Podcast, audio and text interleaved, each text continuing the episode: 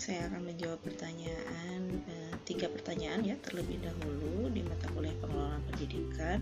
Yang pertama dari Fitri Syahriani, apakah kalau untuk menjadi pengelola itu harus memiliki syarat? Betul teh, untuk menjadi pengelola tidak boleh sembarang orang, tapi memang ada beberapa standar yang perlu di dipenuhi begitu ya ketika memang kita mau menjadi pengelola. Contohnya nanti kita akan spesifikkan misalnya di pengelola lembaga PAUD.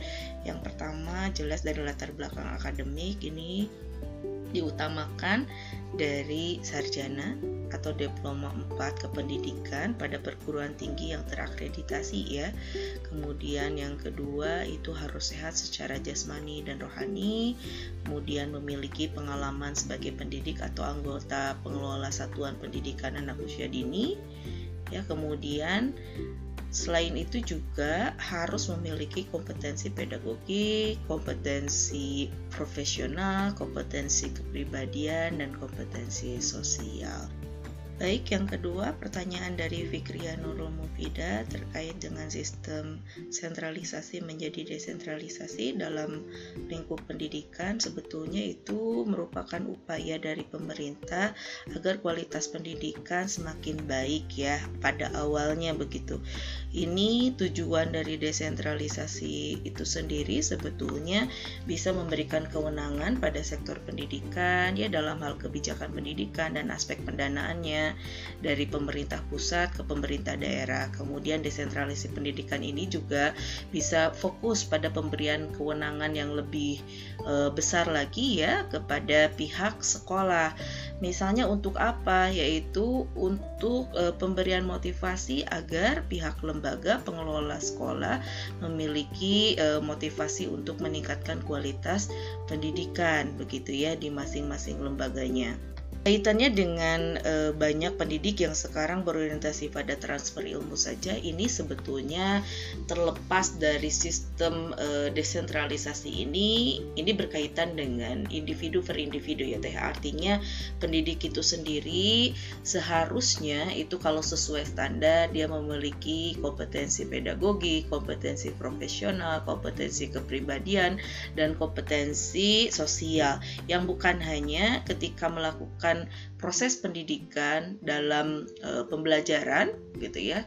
Bukan hanya sekedar transfer ilmu tapi ada proses e, mendidik di sana. Dan mendidik itu bukan hanya dari anak yang misalnya tidak tahu menjadi tahu tapi e, dari sikap dari keterampilan itu juga perlu distimulasi dengan baik oleh pendidiknya jadi kaitannya dengan desentralisasi ini ketika memang diberikan kewenangan kepada masing-masing lembaga begitu ya untuk e, mengembangkan sayapnya, mengembangkan motivasi untuk meningkatkan kualitas Eh, pelayanan pendidikan di masing-masing lembaga tersebut seharusnya itu bisa dimanfaatkan dengan baik. Artinya eh, pengelola itu bisa memberikan kesempatan kepada pendidik untuk mengembangkan dirinya sehingga tadi empat kompetensi itu terpenuhi semuanya gitu ya.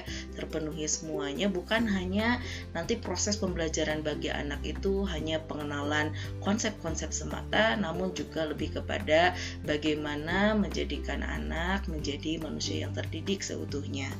Begitu ya Teh ya.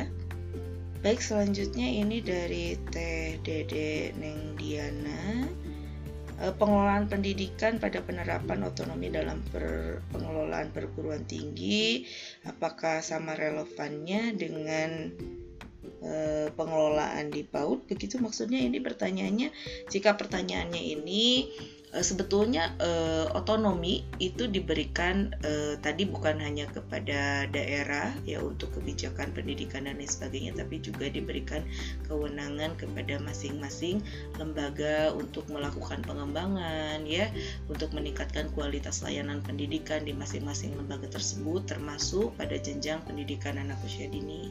Jadi apakah di lembaga PAUD juga bisa diberikan kewenangan? Jelas teteh ada beberapa hal yang memang lembaga masing masing-masing itu diberikan kewenangan.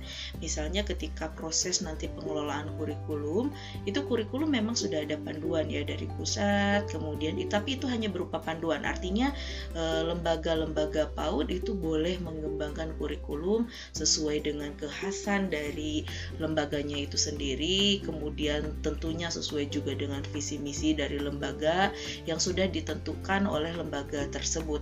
Jadi artinya ada beberapa kewenangan yang memang sudah diberikan begitu ya secara otonom kepada masing-masing lembaga. Khususnya tadi yaitu untuk meningkatkan kualitas layanan pendidikan dari lembaga tersebut.